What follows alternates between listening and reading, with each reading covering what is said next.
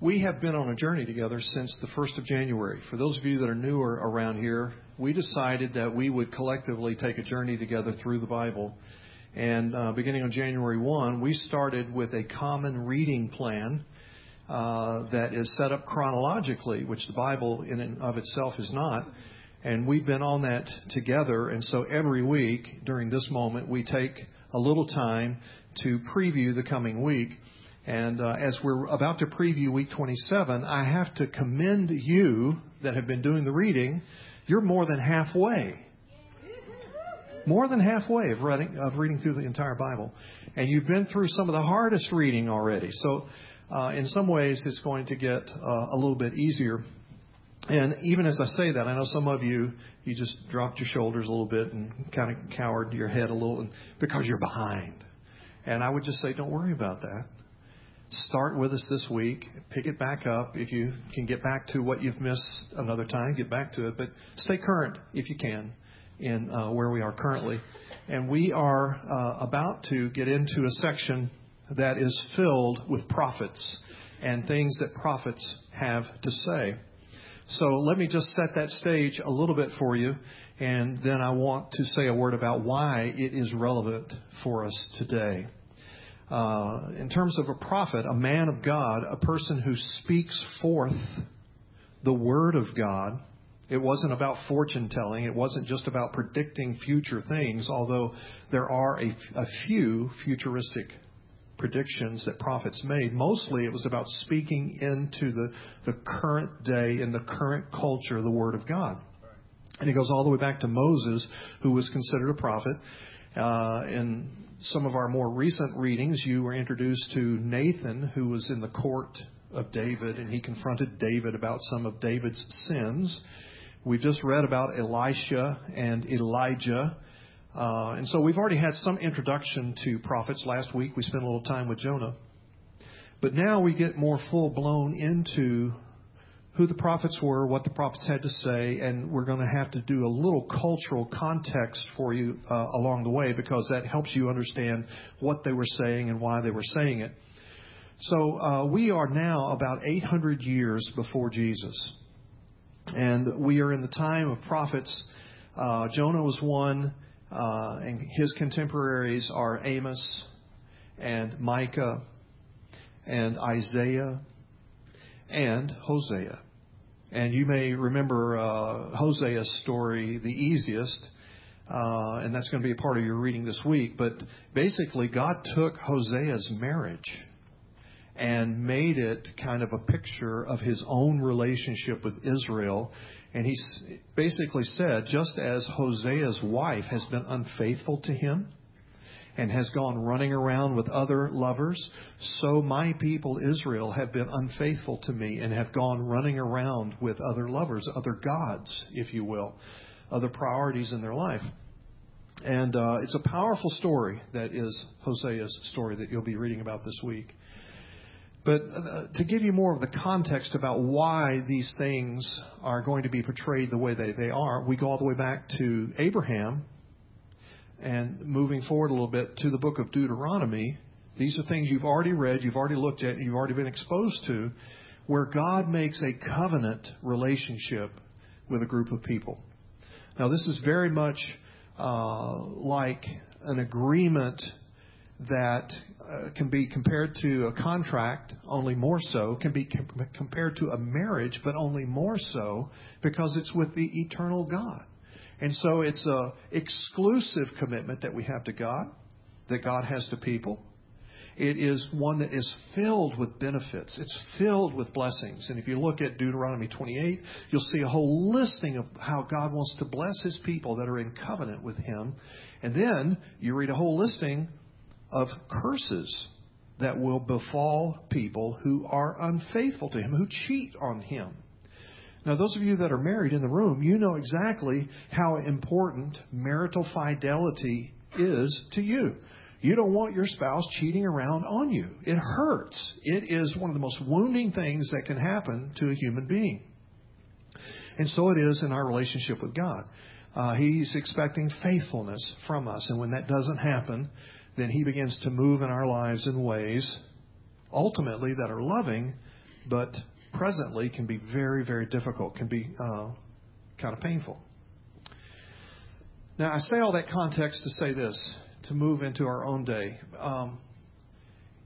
What we're talking about is the way that people think about life, a kind of a conscience about life. And we not only have an individual conscience, we have a collective conscience. So, for example, in your family, the way your family operates, you begin to think a certain way and you begin to experience life a certain way that's somewhat unique to your family. You've probably had this situation happen where you have gone with your family to be with another family, whether it was in their home for dinner or some kind of social thing, maybe you were even at a ball game or whatever, and they acted significantly different from your family. Maybe the dad talked a certain way, and the kids, were kind of snapping their heads like, I can't believe that father just said that. Or maybe the mother conducted herself in a certain way, and the kids were like, wow, my mom doesn't act that way. And so you get in the car later, and you're going home, right? And they're like, Mom, Dad, what was that? And you then have the opportunity to explain the differences between our family and other families. And that's a collective conscience that has been true to your family. Now, we have that also culturally. Many of us have culturally begun to do life together to such an extent that we hold a value about litter and about cleanliness. So most of you in this room, and I'm trying not to look at the one who would be the exception, but most of you in this room would not think about going through the drive-thru of a fast food place, consuming the food, and as you're driving down the road, just toss that bag of trash out the window. You just wouldn't do it. And if you saw somebody else do it, it's just like, I can't believe he just did that. That is a collective conscience that we have developed over a number of years. And it's not true everywhere. I just spent some time in another country not too long ago, and I'm telling you, it was dirty. I mean, there was trash and stuff all over the place. I could not quit being marveled at the amount of trash and litter that was everywhere. And so that's not a commonly shared matter of conscience or value. It's something that is more unique to us and a few other Western countries. Now, let me get to a more substantial level. On a national level, we have had a conscience, a collective conscience, from the founding of our country. Now, we're just about to celebrate our Independence Day, right? And as you reflect on how it is that this nation began, and I'm not going to make the case that it was all Christian and that everybody was a believer. There's plenty of evidence about many who were not, but you cannot escape the reality that there was a strong Judeo-Christian conscience to the founding of this country. It's all over the place in the documentation, in the laws and principles that we established that we would live by. And even as you get further into our history and around the Civil War, you'll remember the Gettysburg Address. Some of you who are a little older than me, you had to learn this or memorize this when you were in school. They had begun to stop doing that kind of thing when I came along. It may not even talk about it today, I don't know. But in that Gettysburg Address where Lincoln is trying to speak into a nation that has gone through the rupture of a civil war, he says, speaking of those who have given their life for the cause, and many, many families had been ruptured through this civil war, that they shouldn't forget about it. That there is something that should be gleaned, that should grow from so much pain in their lives. And so that we here highly resolve that these dead shall not have died in vain, that this nation under God shall have a new birth of freedom, and that government of the people, by the people, for the people, shall not perish from the earth. So he's exhorting us, don't fail to leverage all that we've just been through so that we don't have a new exciting future full of freedom, marked by freedom. But notice that he puts that in a conscience that is collective to that nation, our nation, that we are a people under God. Now, say what you want to about the origins of the Civil War and what transpired during it and afterward, but people on both sides, North and South, Many of them were very devout followers of Christ, north and south. And many of them were convinced that they were conducting themselves in this conflict and in this battle because of God's will. Now, obviously, they were missing something along the way, and some of God's will was not a part of what was taking place. But that was a part of the collective consciousness that we are a people that are under God. And not long thereafter, after the end of the Civil War, around 1892, a guy by the name of Bellamy was commissioned to write a collective statement for the nation to pledge our allegiance to the flag of the United States of America. And that pledge was officially ratified by Congress in 1942. Now, along the way, it went through a couple of editorial changes, a little phrase here, a little phrase there. And one of the phrases that they decided had been missing in the first draft and needed to be in the ratified draft was, "We are one nation, under God, indivisible, with liberty and justice for all." That was just in the late 40s and early 50s. In July of 1956, I was 2 months old at that point, don't remember it, but we came up with our motto. Now, it was a phrase that had been used a lot through all of our history, but Congress officially acted at that point to say, we need to be on record. This is a reflection of who we are, and our national motto was, "In God we trust." Because we are a nation under God. Now, you know how mottos work, how taglines work, how little phrases that you've come to associate with something work. They exist to remind you about the identity of something, right? So if I were to say, the few, the proud, the Marines, you guys are good. If I were to say, silly rabbit, you guys are good. Tricks are for kids. If I were to say, you can do it, we can help. So you guys, we just diminished how many people actually do home improvement things. How about things go better with Coke? So you say these phrases and they just began to bring the identity of something to your mind. Who are we? One nation, under God, and it's in God we trust. Or another way that you can say that is, we trust God. So imagine this. Just imagine this. The schools around here just got out, right? Can you imagine on the last day of school, the principal gets on the intercom of your child's school and says, "This is our last day of school, students. It's been a good year. Thank you so much for the work that you've done. We hope you have a great summer. And by all means, trust God. We'll see you in the fall." Can you imagine? In our area, somebody would be talking to a lawyer about something if the principal had gone on the intercom and exhorted kids, and be sure that you trust God. I say all of that to say this. It is reflective of how we have drifted from another time in our history. Now, you can argue, I like the drift, I don't like the drift. But the point is, we have drifted. We are not today where we were even in the 50s, not to mention in the founding of our country. And if you get that, then you get something about what's going on in the days of the prophets.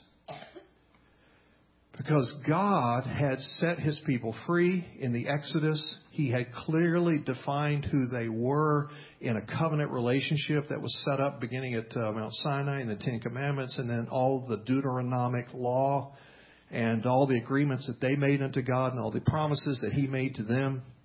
And so then they begin this journey into a promised land, and they occupy the land, and they settle the land, and they become a united nation with Saul and David and Solomon. And then they become a divided nation, and you have a whole track across the north of various kings and a whole track across the south of various kings. And so we've just been reading that, all the kings' writings and all the chronicles. That continued drift from God now is addressed.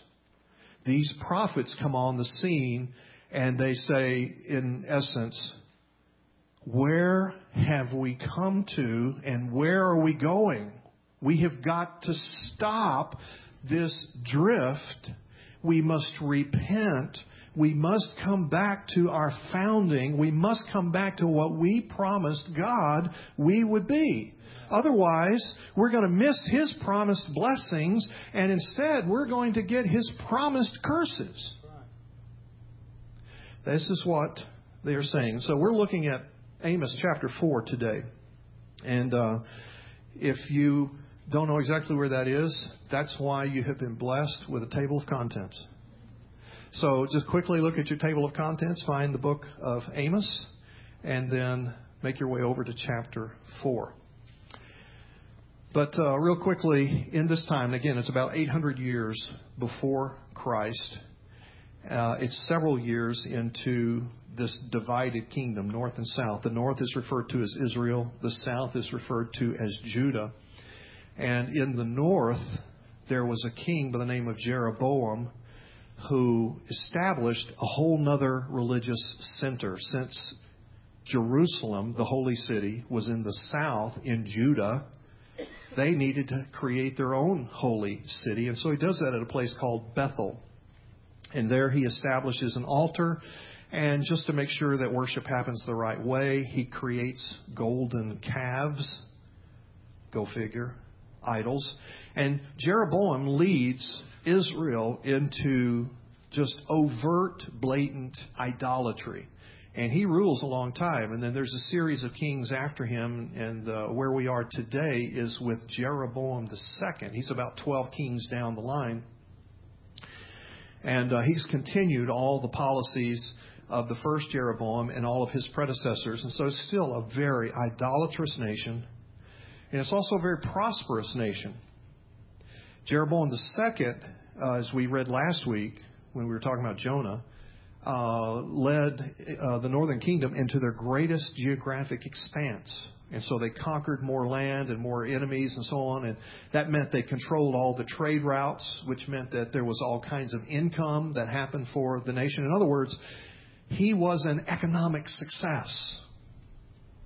Today we think everything, the big issue is economy. Well, if that was the case in his day, then he was like the most successful king in their history because of the economic success that he had generated. It was a time of great prosperity and of idolatry and selfishness and self-centeredness.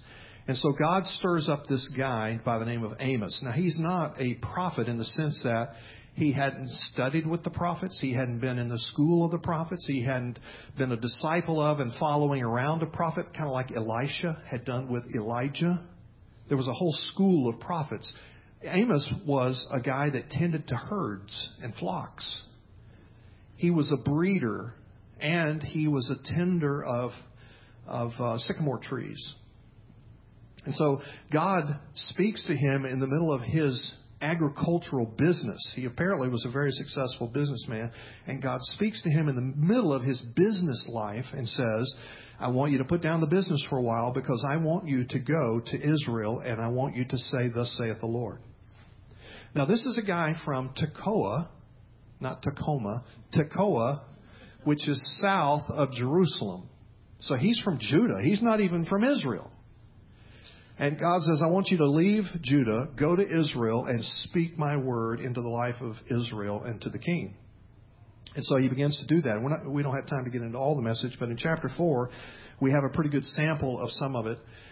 And so join me in taking a look at all that. Beginning with verse 1, hear this word, you cows of Bashan. One of the things that's characteristic of prophets is that they're very plain spoken.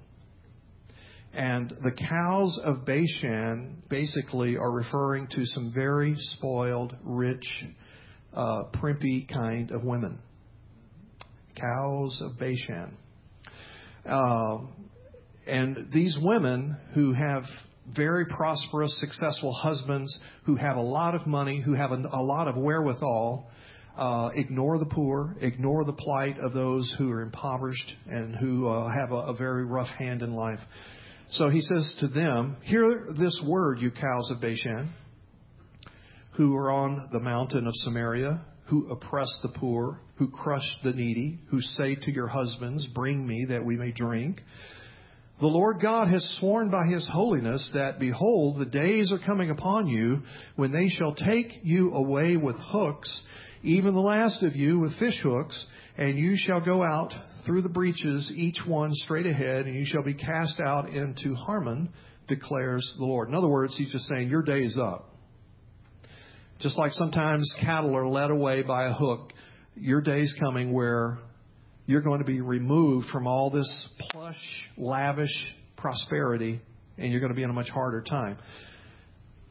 Now, to just leap ahead, Israel, at this point when Amos is speaking, has about 40 years until they are completely conquered and wiped out by Assyria, a great power to the north, whose capital city is Nineveh. Okay? We were just there last week talking about that with Jonah. So this isn't an empty promise. This isn't a false alarm. And it's not like Amos knows exactly the calendar stuff that God's operating by. He just knows God has said, tell them judgment's coming. Now pick it up with me in verse 4. So, come to Bethel and transgress. The prophets often are filled with sarcasm. And this is a sarcastic way of saying, just continue your idolatrous way. Be religious as you want to be. Be as spiritual as you want to be. Continue to make your false offerings to false gods that don't amount to anything. So come on to Bethel and transgress. Come on to Gilgal, which was another holy place, and multiply transgression. Bring your sacrifices every morning. Bring your tithes every 3 days.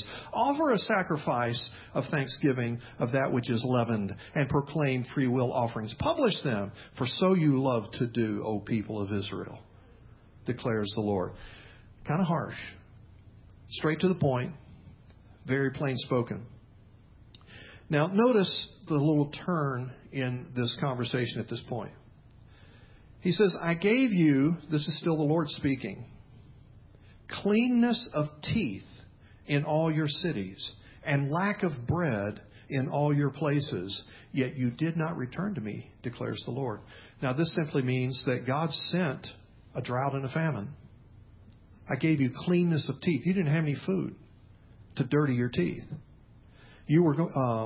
I have given you in times past times of lack. I have given you in times past economic hardships so that you might return to me.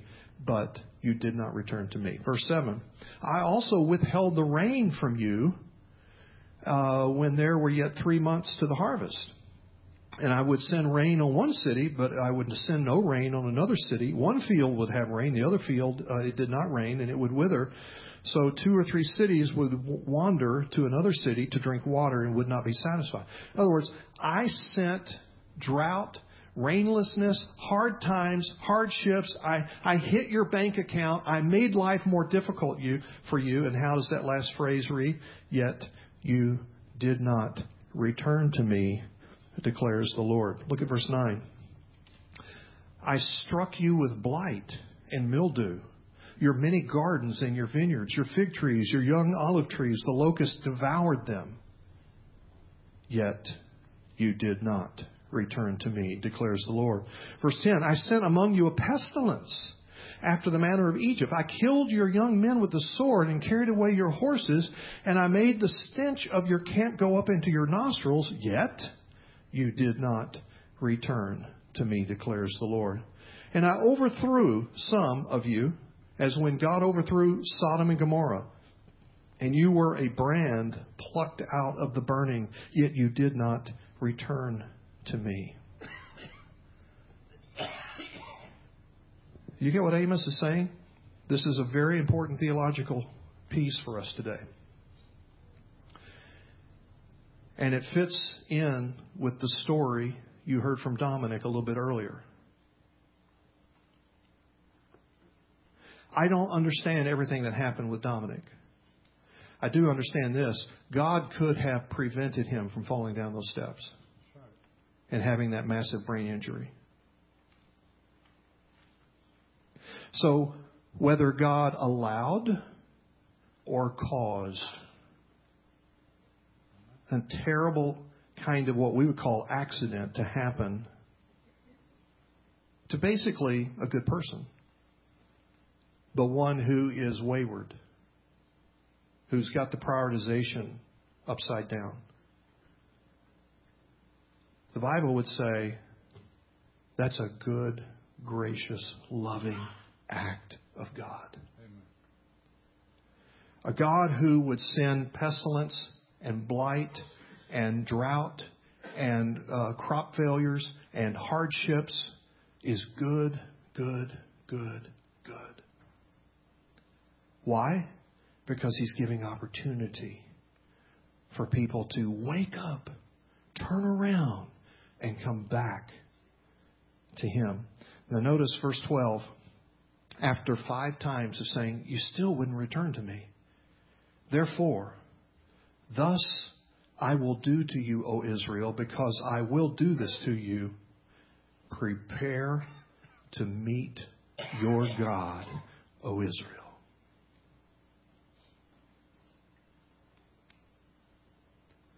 And verse 13 goes on to say who this God is. He is a great God. He's an awesome God. He's a fearsome God. Prepare to meet him.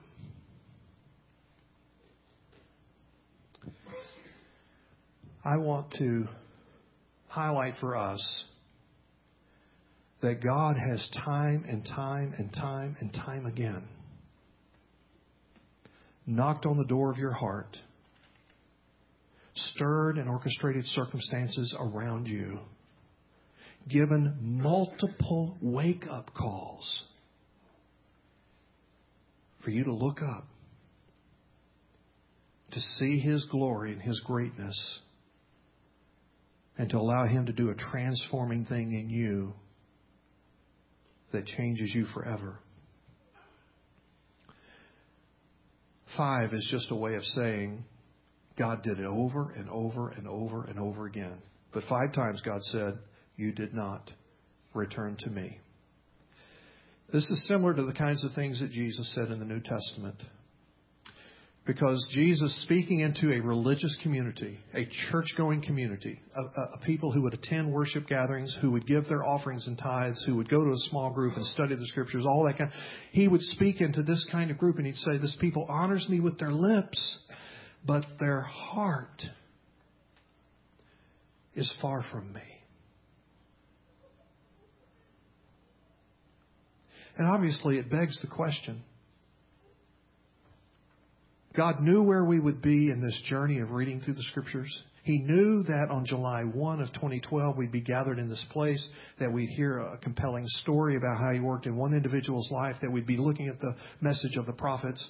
He convened this appointment with us today. For what purpose for you?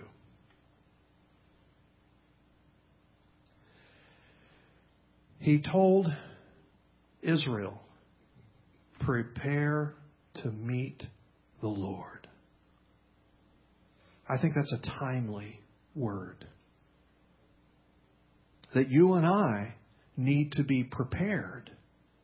Because he's always present. And then there are those times where he manifests his presence to us so that we are aware of that presence.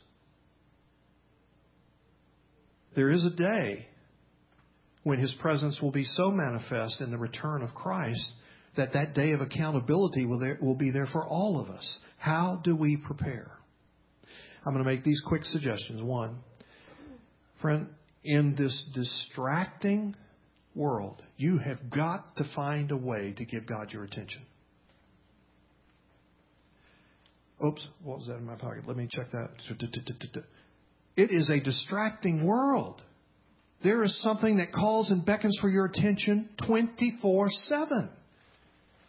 Many of us sleep with our smartphones, right? We're not going to miss anything. And we're on social media. We know what's going on with everybody all the time. And friend, we basically have so crowded our lives, we don't have capacity to give him attention. So if you're going to be prepared to meet him, then somehow you have got to find a way now to cut out some stuff so that you can give him attention. I'd also say you're going to have to focus on his ways and on his work. What is God doing? Friends, it not only matters, it's all that matters. He is doing something in our world. He is doing something in this nation. He's doing something in our region. He's doing something at your work. He's doing something in your home, in your neighborhood and cul-de-sac, wherever you are. You must know what he's doing. And that is knowable. He makes it his business to disclose his business to you. He invites you into his ways and his work. And it's more than an invitation. It's a call. It's a summons. You must develop an appetite for godliness. Now, friends, we got stuff going on all the time that is stimulating our appetite for other things. You've got to see that for what it is. With God's help, with the Spirit's revelation, to understand that if I entertain myself this way, I'm not going to have an appetite for godliness. If I work and occupy myself in this way, I'm not going to have an appetite for godliness. In everything that I do, Paul would say, I've got to find a way to do that unto the Lord. So if I'm going to be entertained, I'm going to be entertained unto the Lord. If I'm going to engage in work, I'm going to work unto the Lord. If I'm going to recreate, I recreate unto the Lord. If I'm going to socialize, I socialize unto the Lord. I've got to find a way for all of that to happen in a way that gives me an appetite for godliness and works for godliness in me.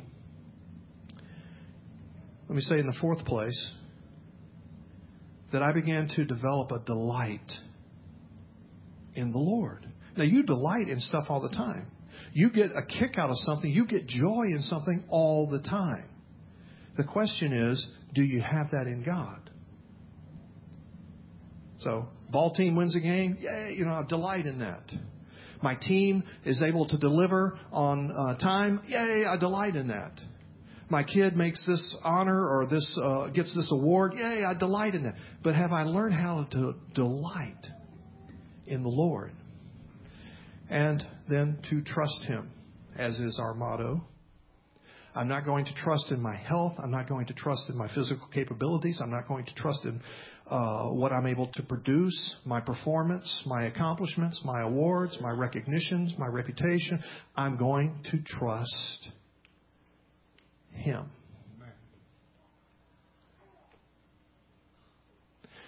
And there's a couple of ways that you can get at that. As someone has said, sometimes you won't know that God's all you need until God's all you have. Well, sometimes God in his goodness will allow us to so lose everything else. He's all we have. And there you are.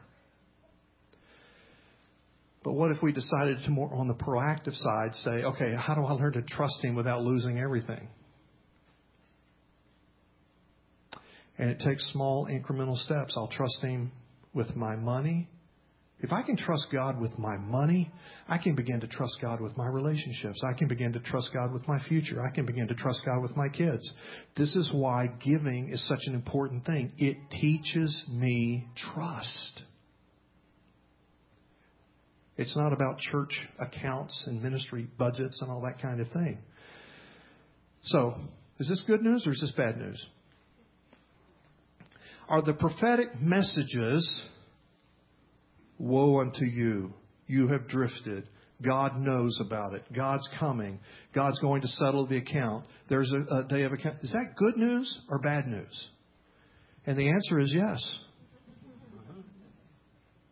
It is stinking bad news, friends,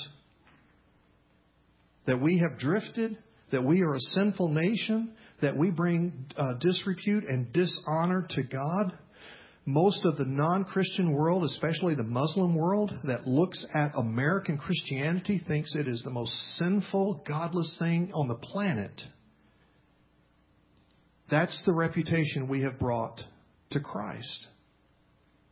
We don't get that. You know, I'm a pretty good person. You're a pretty good person. We do pretty good things. We try to do charitable stuff. We try to make a difference. And friend, we think we're way better than what we are.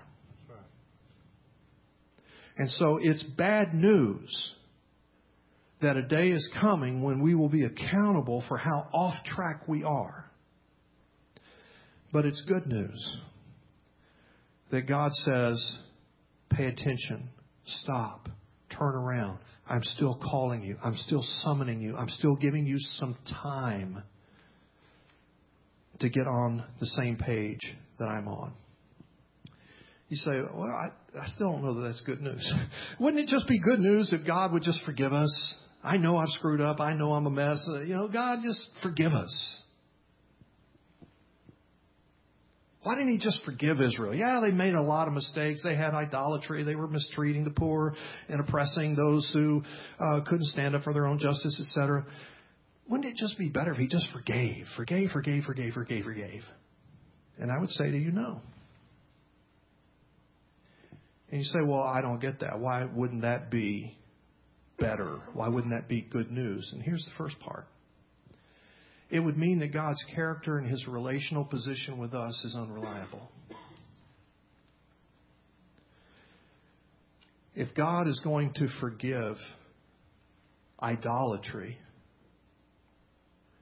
and over here, this lousy, rotten scoundrel of a person abused my loved one, trashed the life of my loved one. I want him to forgive idolatry, but he better see justice happens with this guy that just trashed my loved one. And see, we want to put gradation on sin. This is like not that bad. This is like really bad. And God says, hey, it's all sin. I've called you to holiness. I called you to be separated unto me. And so he is very consistent and he is very reliable about how he will relate to us. He is not capricious. He is not whimsy. He's not, oh, okay, I think this time I'll just not do it the way I've always done it. And I think that's good news that he is as consistent as he is. And the second thing I would say is that it would mean that God doesn't really love us. If he just winked at stuff and just kind of dismissed stuff and forgave stuff with no accountability, friends, that's not love. That's right. Listen, my child's out here playing close to the traffic, and I'm trying to protect his life, guard his life, discipline his life not to go into the traffic. And he gets too close and he kind of dallies around out there. And I bring him in and I discipline him about that. And he loses some privileges or maybe even gets a little spat on the backside or something like that. Man, that is love. It's the non-loving parent that just lets all that happen. The next thing you know, the child's out in traffic, hit by a car, maimed for life, or prematurely has a life ended. That was the epitome of not loving. And so the fact that God is engaged with us, the way that God is engaged with us, friends, speaks not only of his character, his integrity, his reliability, but of his love, his commitment to us. So what do you do with that? Let's finish. Will you acknowledge God has pursued you and is pursuing you right now. He's stirring around you right now. He's pricking at your heart right now. Now, here's the reality. The harder your heart is, the more difficult it is for you to discern, was that God pricking my heart, or I'm just getting hungry? See, the longer you are in waywardness, the longer you're in the drift, the harder your heart is, and the more calloused it is, and the less sensitivity it has to God doing a stirring, a touching, a pricking of your heart. So, friend, the acknowledgement, he's doing that right now. The acknowledgement of that is one step in beginning to soften your heart. He's pursuing you. That's good news. That's loving. And will you stop? Will you stop your too full life where you can't give him attention, where you can't prioritize him, where you can't be on his page, where you can't be about what he's about? Will you stop that? The Bible says, repent. Begin to turn around and go in his direction, giving your life more fully to him, to what he's up to. And if you're going to do all that, then friend, you need to identify right now, what's my first step? What's my next step that I'm going to take to stop, to repent, to begin to go with him? Right now, the Holy Spirit of God is identifying something for you. And somebody just said, oh, no, it's this. Yeah. He's identifying something for you right now that he wants you to begin to let go of, to begin to renounce, to stop, so that you can turn around and begin to go with him. What is that? Let me pray for you. So, Father, you're doing business with us right now. Thank you.